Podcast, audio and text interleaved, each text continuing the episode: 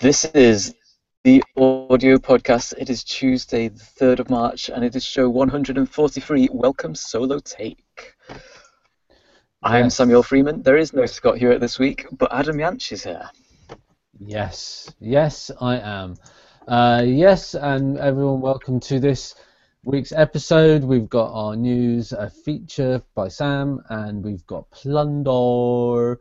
Uh, you can head to the audio podcast website to get the notes for today's show, which also has uh, links to the things we're talking about. That's the, the audiopodcast.co.uk forward slash show forward slash 143 and you know you can get in contact with us. We'll do the contact at the end because it makes more. I think feel feel like it makes more sense to build up discussion and then talk about it. Okay, so news then. Um, the UK charts now include streaming, is our first item of news.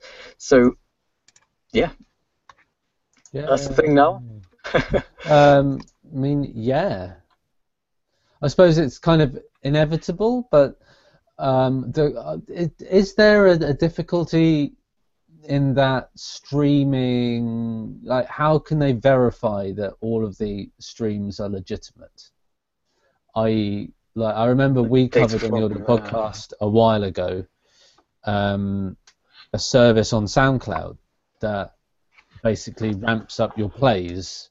You pay them what like twenty dollars or something, and that ramps up your plays to make it look like your music is more played, and it, it changes its state in the algorithm and whatnot.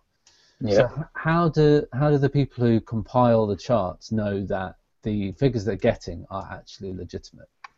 And where, yeah, th- it must be limited as to where they're getting the data from. So Spotify would be one. It's UK, so maybe Pandora's not relevant here. Um, I guess yeah, I. SoundCloud wouldn't be involved, but yeah, Um, I mean, there must be. Is there a way of gaming the uh, gaming Spotify and getting more plays? Um, that kind of thing. Although in Spotify, there, there isn't a a number that says how many plays something's had, is there? no, and maybe there's a play count for your personal. How many times you have listened to it? That might that might feature as a number. Yeah. um, like like it does in iTunes and things. Well, I'm sure they've thought about it and they must have some solution. But that's the that's the one thing that I think. But I mean, you know, it's sensible as a as a a market that um, you know is bound to technology and technology in, progresses. You know, they have to change the way they do their numbers. You know, do you think that there's a do you think there's a certain way it's going to impact um, what gets in the charts? Potentially, I mean, th- let's let's talk about the way that they use these numbers. It's not just because it's we're talking about the album chart rather than streaming chart. So it's what they look at is they look at the top 12 tracks. So a track, an album may have more than 12 tracks, but they only look at 12 from each album. So Okay. and they count how many times each of those tracks have been played. They then discount, or they don't totally discount, but they weigh down the top two so that and singles don't affect it too much. Okay. So add up the numbers that it's had, get get an average from that, having weighed down the top two, and then they divide it by a thousand, Hmm. and then that's the number which goes in as if it was a CD sale Okay. or a download sale. Yeah. So yeah. So well, okay. So if we discount the top two, they're looking at ten tracks basically. They're looking at how many times the ten tracks of the album have been played. So this it's kind of devaluing it by a hundred, I suppose. Because they're dividing it by a thousand, so they're saying that a hundred plays of the album is equivalent to one sale of it. Okay. Seems that's that's my interpretation of the numbers. Okay, well, I mean, I've got to say that I don't really know. Um, it's it's uh, I don't tend to interact much with the charts because um, I, I don't find the chart most chart music that interesting.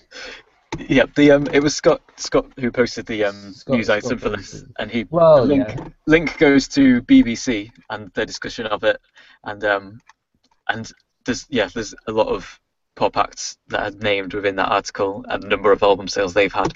I didn't. I think I recognised one or two of the names. I certainly wouldn't recognise any of the music. But I, if you officialcharts.com, I'll try and get that added to the show notes. But that's where I Okay. read from that. Well, I, I've had a recent kind of a bit of um, exposure to pop music through 4Music, which is a TV channel on Freeview, and uh, I'm like, they, they play the same 20 tracks, it seems, over and over again, and the videos are terrible, and most of the music's pretty boring, I find. Anyway, so um, UK streaming something. Um, next news article I, article is that the Wu Tang Clan once upon a time in Shaolin. I mean that that doesn't make any sense at all. it does, I'm guessing I've- it's good if I've read this, isn't it? Have you read this one at all? Do you know? Um, no, I haven't. That's fine. It's a good. I'm, yeah, but I did. Um, so Wu Tang Clan, we're okay so far. We've heard of them. I've heard of them. We know. I've I know a bit of about them.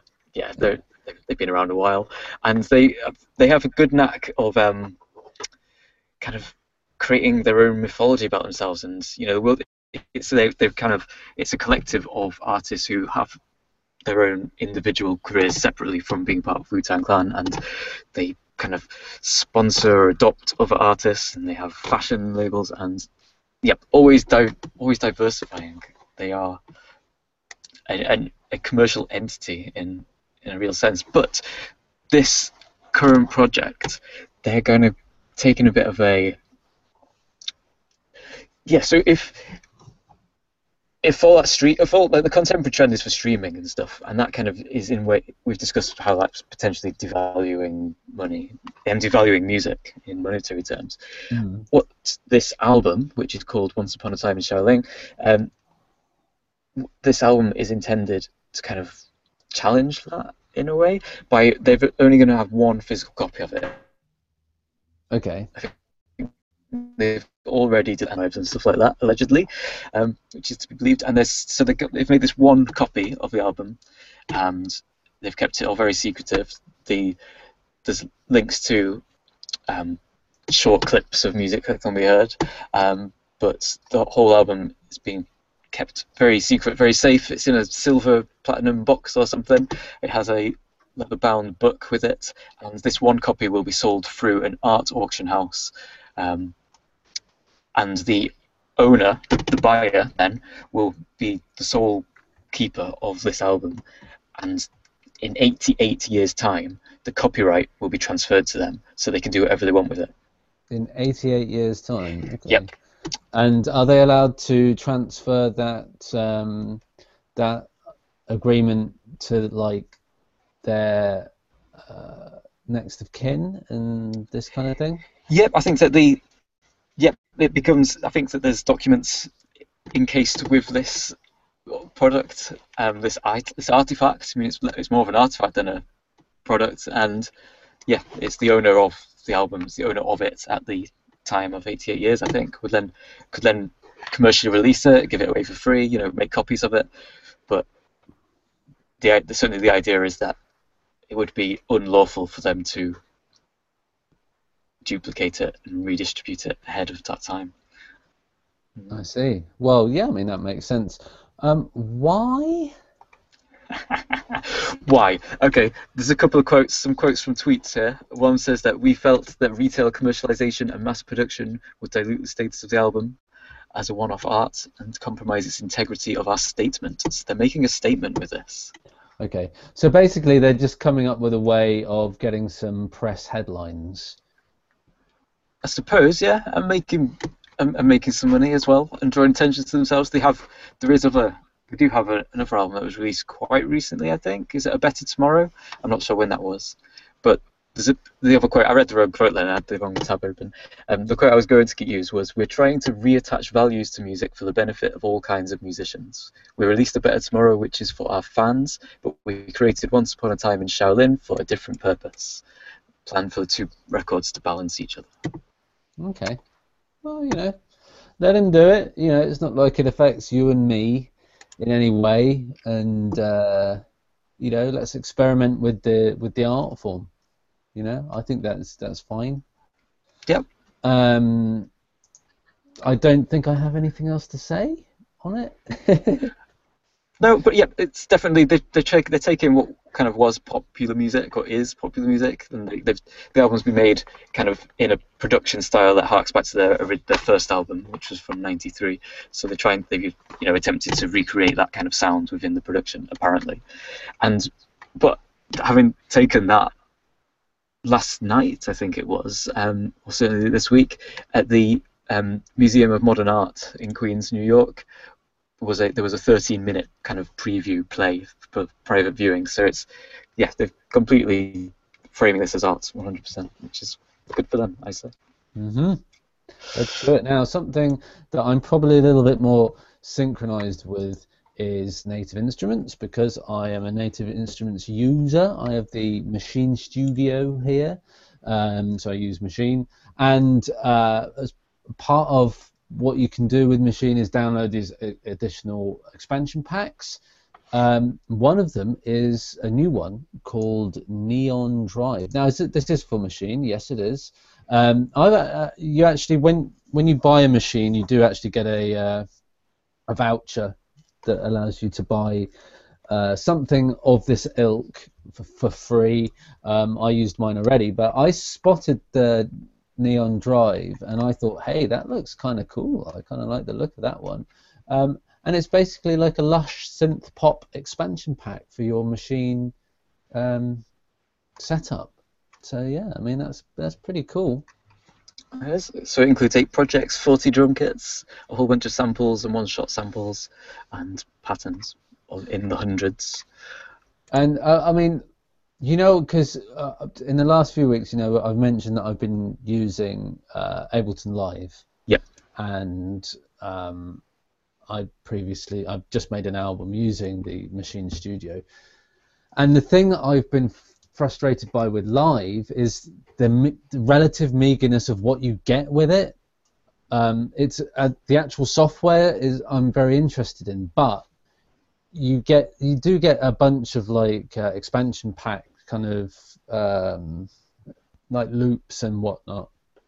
But you don't get like a decent synthesizer that you can actually program yourself, a, a proper full-blown sampler. You have to buy the most expensive version of Live to get these things, and I got the middle version, and so I feel kind of hamstrung. Now, Maschine is kind of the same, apart from you get so much more with the initial pack that it kind of doesn't factor as much, if you get what I mean. Mm.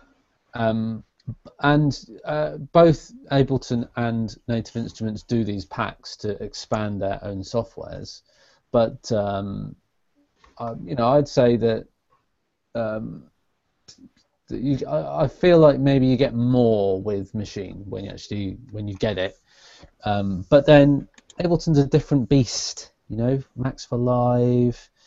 Um, it's a bit more of a flexible piece of software, things like that. I mean, I'm rambling, really. I'm rambling. That's quite all right, Adam. That's quite all right. Is it my turn to ramble? Should we, should we move on from should we move on from there? I will pass the rambling baton to you now. Okay. This is um this is going to turn into a proper ramble. So last week it was it's my turn to do a feature this week. We are doing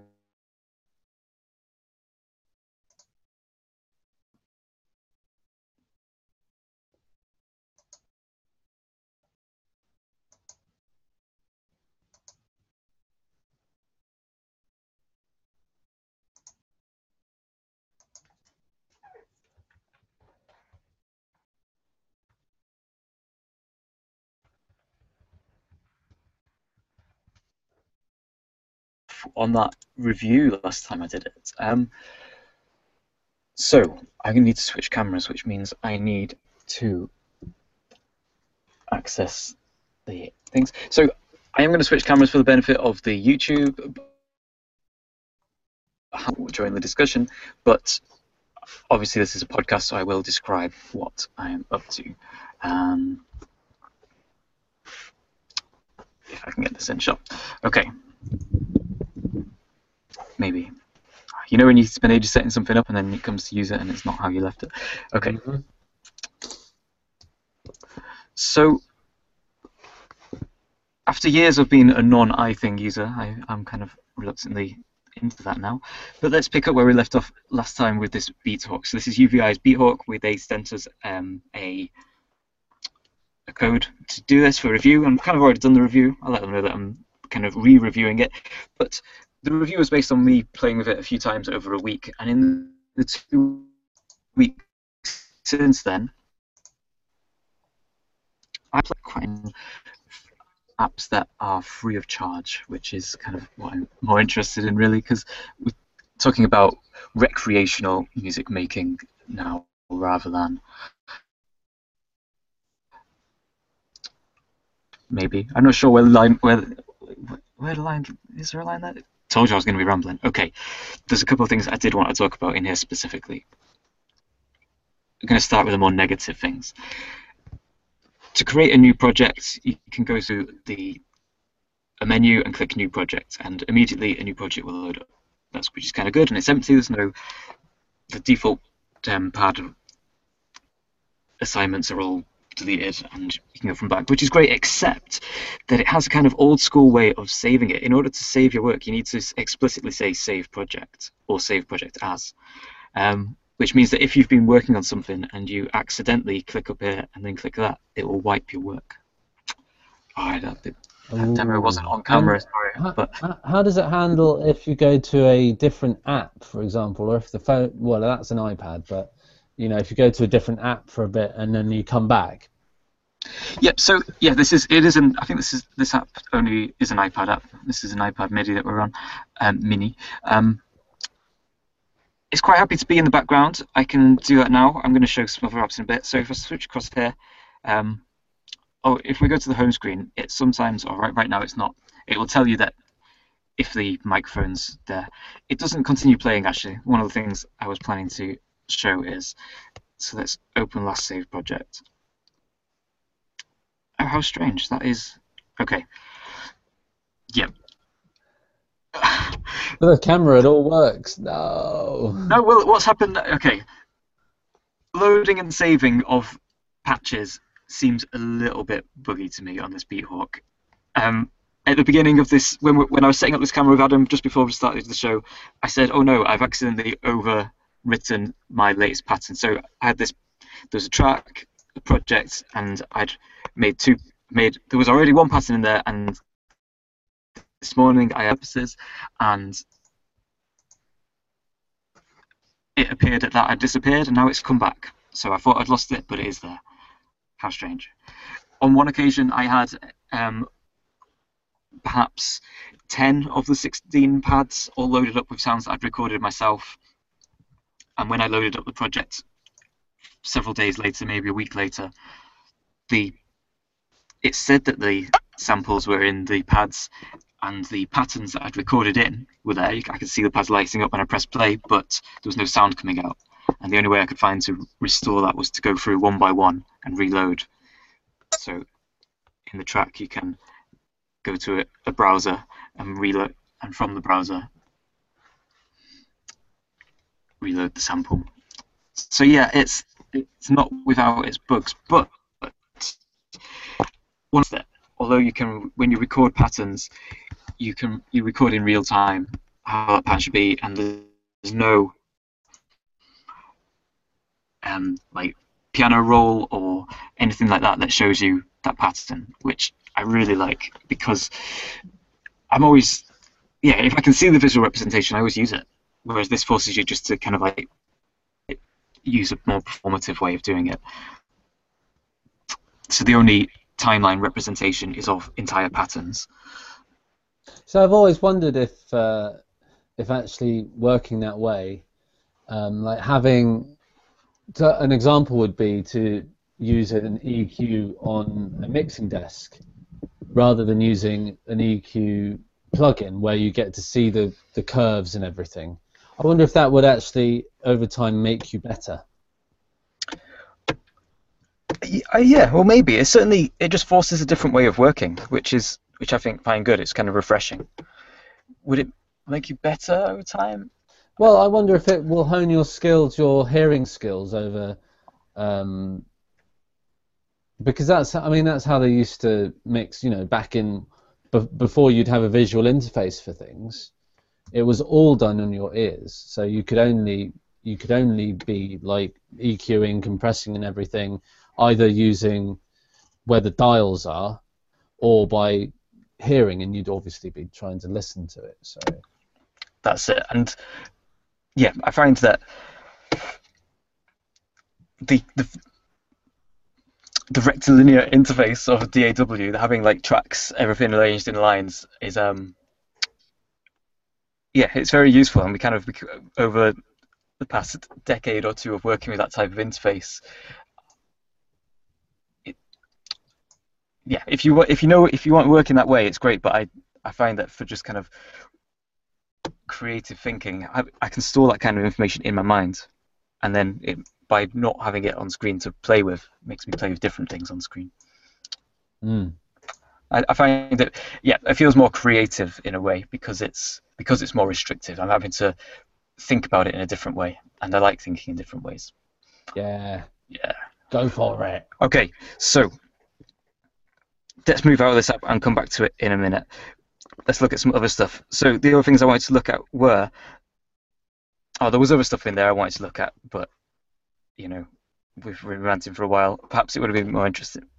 This is little little MIDI machine, which is free. Um, it's from Synthetic Bits, and it's kind of it's got a retro interface to it. You can randomize the patterns and you can play. Now, the sounds that that is so it has built-in sounds, but they're just, just like a, by switching those off, we can send the MIDI to another app. And on this occasion, I've gone with the Nanologue from Steinberg, which is free um, as well. Which yeah. is a very basic synth, but yeah, has has things. And I mean, if we go for the acid house bass, then it immediately sounds like Reason um, to me. If we play the pattern, so.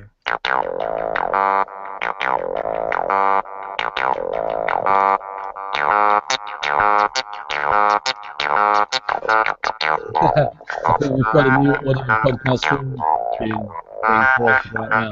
Oh yeah, okay. Um, so yeah.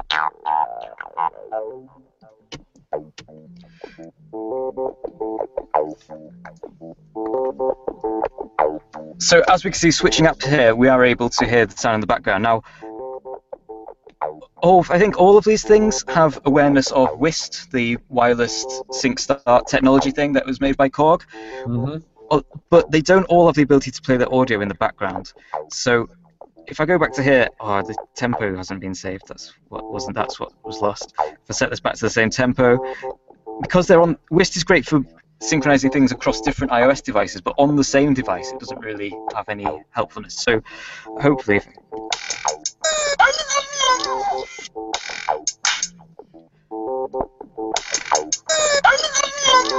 Okay, but now if I switch apps, so say I um, want to go.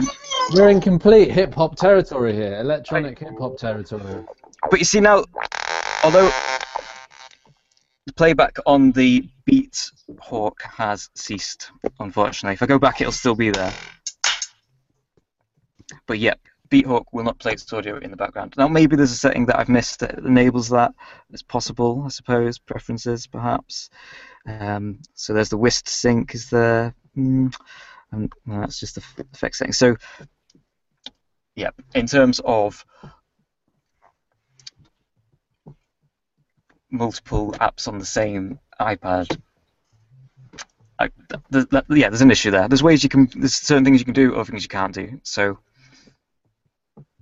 okay, is that is that ranty enough and long enough? I think that maybe I might stop now. That's all right. The last the last thing I wanted to say was about like the reasons why things are free. So Beathawk's not free. Um, it's oh, I can't remember. Was it about? It's very cheap. It's like it five pounds or something. Yeah, about around about five pounds, I think. Oh dear, definitely less than ten pounds.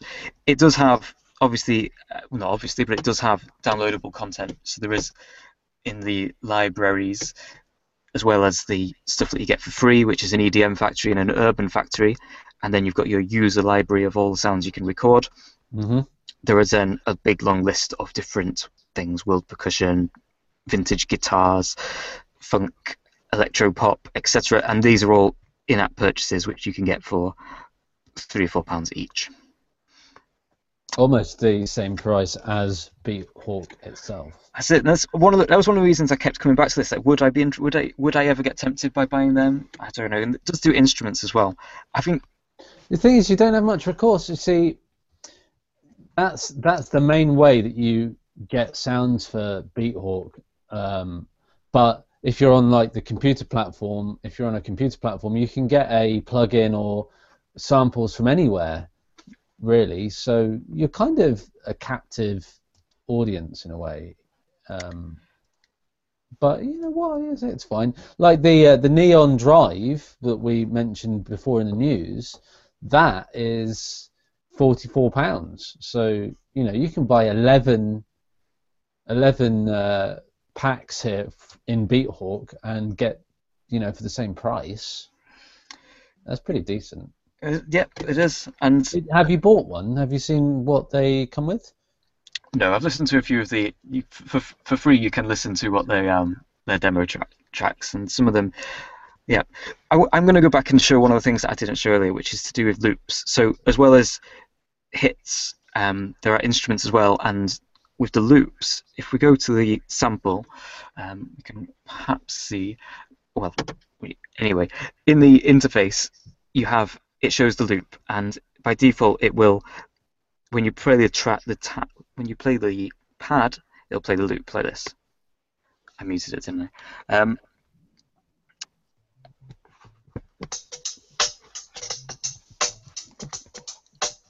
okay, which is all well and good. And then if we go into the pitch mode of the interface, we get this kind of keyboard interface, and we can play that same loop at different volumes. So let's just turn the volume up on this.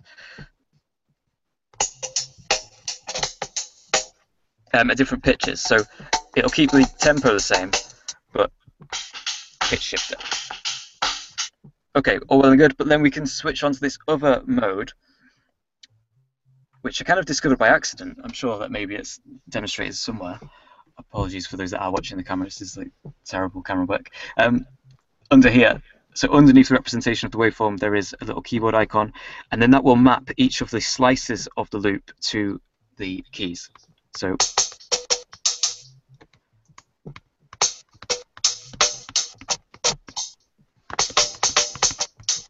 which I think is kind of cool. And then it's got this repeat feature, which will, whatever the quantize is set to, you can just hold down a key, which in the Oh, context yeah, of yeah. jamming The machine's got the same thing called note repeat. Can you change the uh, the resolution of that? yes, you can. So if I switch it, we're on 85 BPM, so I've put it up to 132th of that, 172nd.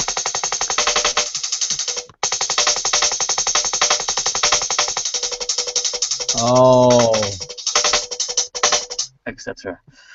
So, yeah, in the context of a loop, that can be kind of cool. I liked that feature. There we go. That was the bit that I skipped out in my list of things I wanted to mention. But so yeah, that's it, that kind of thing. Although you can record in your own hits, there's no mechanism for creating your own sliced loops. So okay, that's why I brought that back up. sweet. Shall we plunder? We can indeed, but uh, one uh, one question I have for you, Sam, is what do you think my camera picture is this week? Oh, let's have a look. I was just switching my own camera, so now let's have a look at Adam. You've got a big It- XLR right in the middle of your screen there. I have, yeah. That's because of, that's because it was doubling up as my um as my camera holder, which I probably could have focused. Like, ah, never mind. Last minute. So right, I'm looking at your camera's feed now, which is definitely a mixing desk because we have solo and on buttons now. Because it says solo and on, I'm guessing it's a Yamaha. Is that right? It is a Yamaha. It is a Yamaha mixing to desk. To be honest, from the picture, there's no obvious clue which model it is, but do you want to throw a guess out there? Um, I'm just going to go with 01V. Hello, I don't think it is.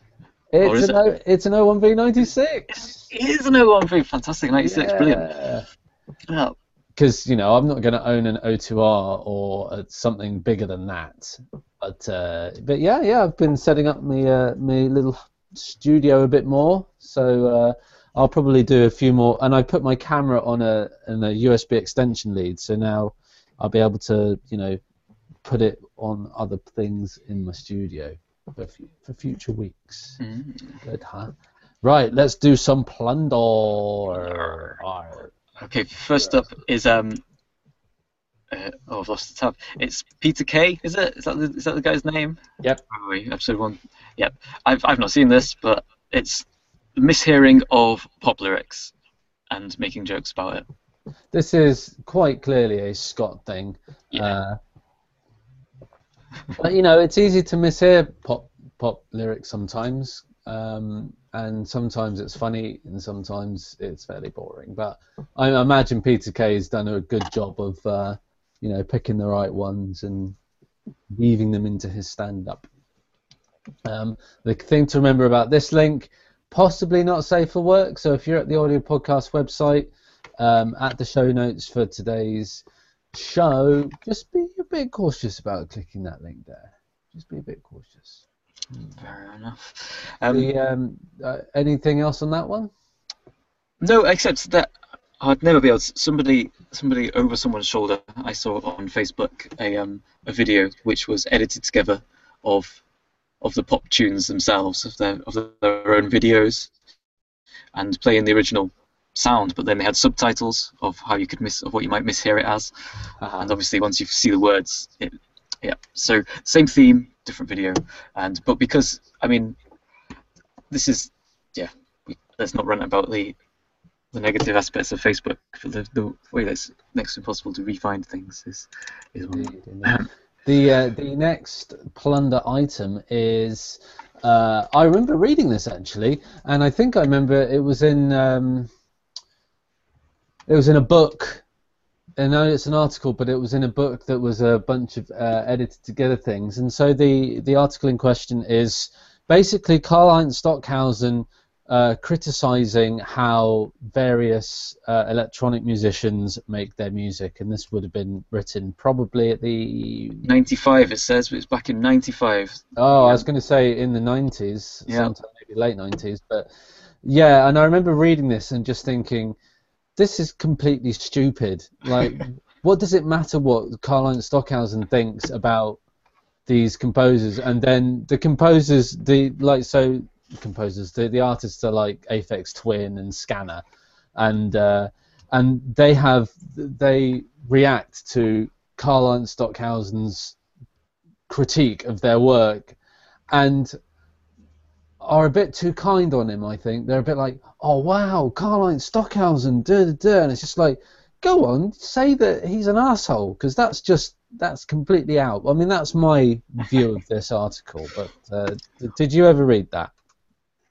Um, I've I scanned through this, no pun intended, um, this week, and yeah, whatever. I think the thing with the thing with Stockhausen in general is that, I mean, well, he's dead now, but he had the he was experimenting with electronic music before most of us were born, and so we are, get born and we have all this technology, and then we get to experiment with it and make stuff, and so we're inevitably going to end up doing some of the same stuff that he did decades earlier, but in a different way. You know, the same techniques are going to emerge through the technology, and I, I think that was like one of Stockhausen's examples here was oh, this they should go and listen to Hymnen and or they should go listen to Contact, which has yeah, lots of stuff going on. You know, Kontakte or whatever. yeah. Go and listen so, to my piece. This to to show you how to improve your your composition thing.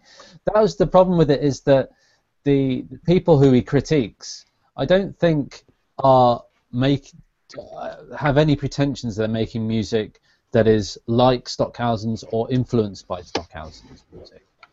Um, it just happens to be electronic music, and that's the problem I have with it. Is it's like it's, it seems needless, um, and Stockhausen doesn't really come at it from a very. Um, I don't like the the direction he came at it from really. I think it's kind of mean and selfish. But uh, anyway, there we go. That's, this one. Um, what was the name of the book that I'm trying to remember? It's white. It's by Christoph Cox and somebody else. Uh, it's a very good book to read if you are um, ah audio culture. That'll be the book. Okay. Audio culture readings in modern music, which is basically multi chapters, and each chapter is either an article or some kind of um, uh, edited thing from an, another source. But the uh, the writers involved, uh, um, they're very widely spread across um, uh, across electronic music and modern music. Um, you know, you got articles by Brian Eno and um, all sorts of people. So I mean, let's see if we can get this into the plunder next week, rather than try and get it into this week's notes. Let's yeah, that's true. Because I imagine that Scott's probably read it as well. I'm familiar with it. I wouldn't say I've read it, but I'm familiar. I, I didn't read all of it. I got a, a good good bit of the way through, but uh, yeah, lots of uh, lots of good stuff there. So maybe we put that in the plunder next week.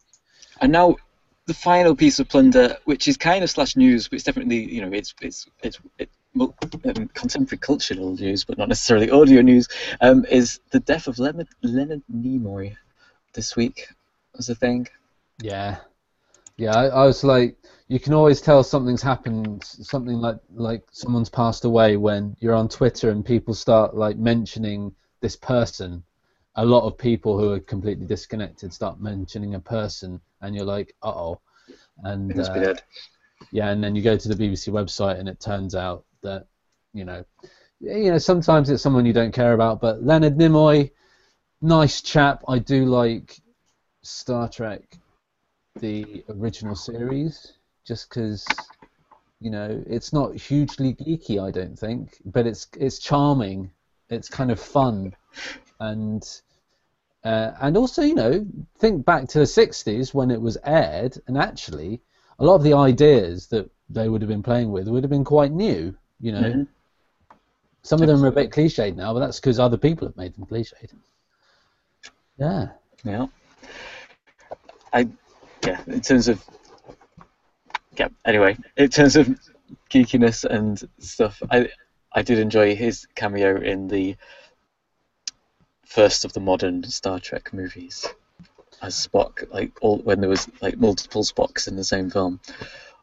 It all gets very silly. These things. This, if you take, you can't take these things seriously. That's the trick. But yeah, I, am not so far because I, I saw I, I saw the second of the new Star Trek films in the cinema after the first one, which was reasonably good, and then the second one was pretty bad and all over the place and a big mess. But the other thing that Leonard Nimoy was in that not many people really ever mention is he was the voice of Galvatron in the original Transformers the movie, the good Transformers movie. Yeah. Made in the 80s with 80s um, rock and roll music and and uh, good production values, very good production values for a Transformers cartoon. But he's the main evil bad guy who replaces Megatron, and it's just brilliant because you know you grow up and you know that he's Spock, who's this kind of nice guy, effectively, and then he becomes he he voices like this evil guy, and he does evil really well. It's like it, you can tell that Leonard Nimoy wants to take over the world or something like that. It's great. Anyway, so what is actually in the plunder? oh yeah, what's in the plunder? It's a, a video that I've not seen. Ah, well, I didn't get around to watching this one. Acoustic Labs. Um, I've posted it on the YouTube, and it is a 4 minute 24 video that appears to feature acoustic instruments being played, presumably Star Trekky music, but I don't know. I mean, maybe there's a bit, you know, who knows actually, I should watch this. It could, yeah, the description focuses on Star Trek, so there's probably not any kind of Bilbo Baggins music, song in there. Um, that's probably. That's good. That's good. I don't know. You, you never know. I'd like to think that there could be. So. The old Star Trek Lord of the Rings crossover. Yeah, yeah. Because I'm not, I'm not, I'm not just being completely mad here. Scott would know. Leonard Nimoy did record a Bilbo Baggins song, didn't he?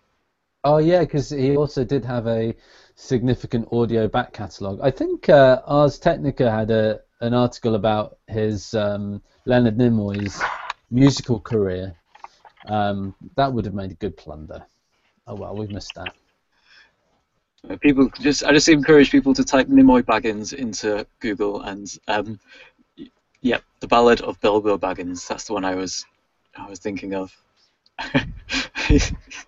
uh, there you go.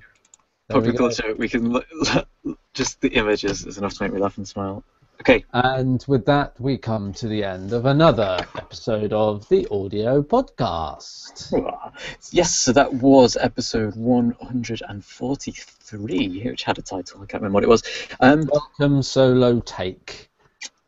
Welcome, Solo Take. And um, of course, you can contact us here at the Audio Podcast by email show at theaudiopodcast.co.uk and also via Twitter at the Audio Podcast.